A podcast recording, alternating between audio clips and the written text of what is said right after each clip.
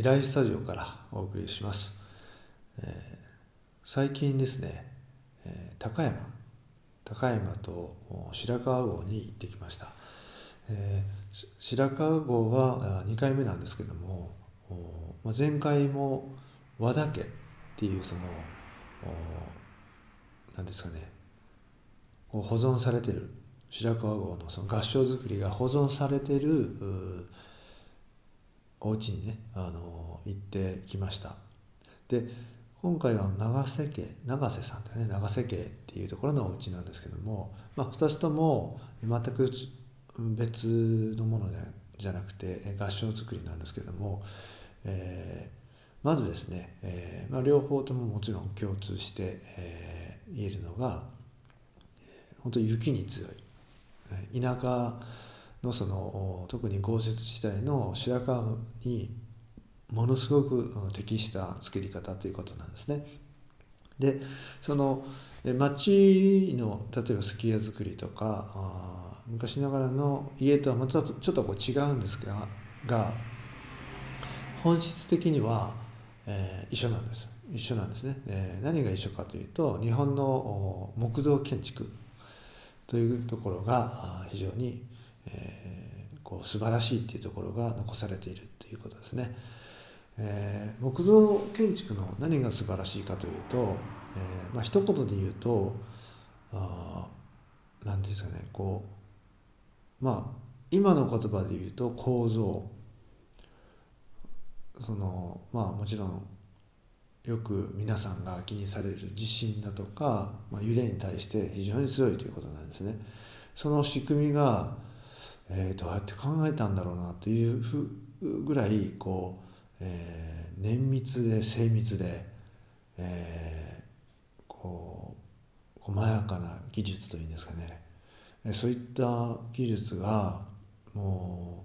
う日本でいうと1400年前1400年前にこう伝わってもうすでにすでにあったということなんですよ。でもう一つはですね木のその温かみだとかまあ、ぬくもりというんですかね。そういったものです、え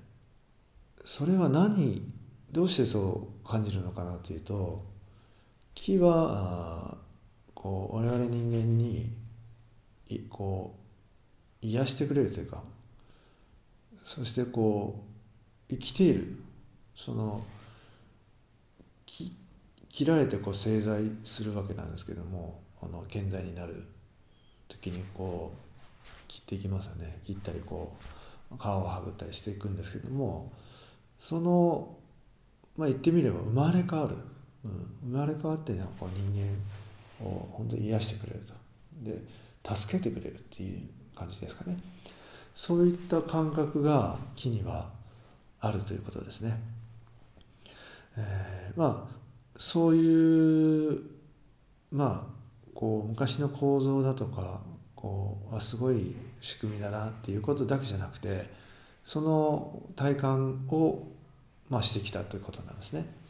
で次にその今回ですね和田家じゃなくてごめんなさい、えー、っと長崎長崎家に関してはですね、えー、合掌造りのそのかやぶきの吹き替えの記録がありましたでそれを見てまた感動したんですけどもえーまあ、家っていうのは、まあ、昔でいうとその集落のみんながこう手伝ってですね作っていくという、まあ、特に例えば土壁だとかね、えー、かやぶきの吹き替えなんかですね。で最初もそうなんですけども吹き替えの時要は帰る時にですね、えー、総出でやるんですね。でその総出の人数がまたすごいんですよ。え18年前の記録だったんですけれどもさらに、えー、遡って81年前だったかな？81年前の記録を見ると当時かやぶきの吹き替えで、え、400人、え、のこう名簿があるそうですで今回今18年前はあ、まあ、最近じゃ最近なんですけども500名以上のボランティアが総出でやったということなんですね。で最初、えー、18年前の500人のボランティアがこう参加されたって話を聞いてああなんかボランティアだからあのなんていうんですかねこう楽しみながらこう興味本位っていうかですねそういったもので参加したのかなと思ったんですけれどもまあそのまあそれもあるんでしょうけどそれぐらいの大人数で、えー、まあ朝からやって夕方までまあ1日かかったということですね、えーまあ、逆に1日でできたっていうことなんですけどもそれだけの人で、えー、があのかかってます。でそのその人たちの感想を聞いてやっぱりそうだなと思ったのは、えー、もちろん家主っていうのは自分のお家なんですけれどもそれをこう手伝っていく人たちの思いが、えー、本当に我が家のよう愛着を持って本当にその一言じゃないっていうことを感じた場面だったということなんですね。そして家主は、えー、我が家であって、えー、我が家であらずみたいな感じで、えー、本当にその自分たちの家であってみんなの家なんだというようなことをおっしゃっていましたでそれを見た時ですねやっぱこういう家づくりって最高だなというふうに思いましたで、えー、家づくりのそのいわゆるこう私たち人間のその思いの部分とそしてこう技術の部分が、えー、合体した家づくりっていうのがやはり昔はあったんだなと。なので、えー、白川郷っていうのは単に世界遺産なんですけども、えー、そういったものが実はその、えー、残っているし、まあ、残さないといけないなっていうふうに思いました。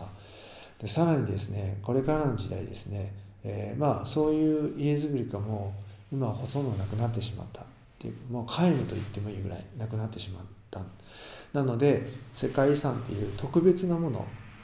えー、という見方になってしまってるんですけども実はですね、えー、高度成長期以降、まあ、慌てて大量に家も商品化されてどんどんどんどん建てて人が住むようになって暮らす。それが当たり前になったんですが、えー、実はもうこれから日本を見ていただくとお分かりのように高度成長期ではないです、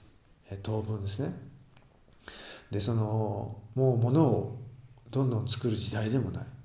えー、家や建物をどんどん作る時代でもない、えー、まして必要じゃないものを建てて、えー、安売りする時代でもない。これは建物だけじゃなくて、えー、食べ物もいろんなものもどんどん作って余ってまたゴミのように捨てると。買ってもまたゴミになるというこのまあ悪循環をもうそろそろ止めないと地球がどんどん破壊されていくんじゃないかなというふうに思いました、えー、高度成長期じゃない時代に入って、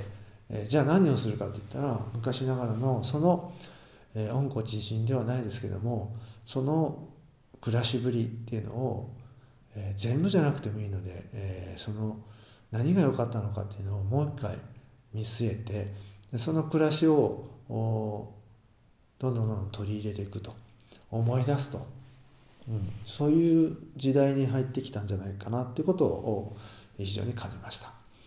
えー、この白川郷高山ねまたその次回高山の話もしようと思いますけれどもその日本の建築日本の暮らしっていうのが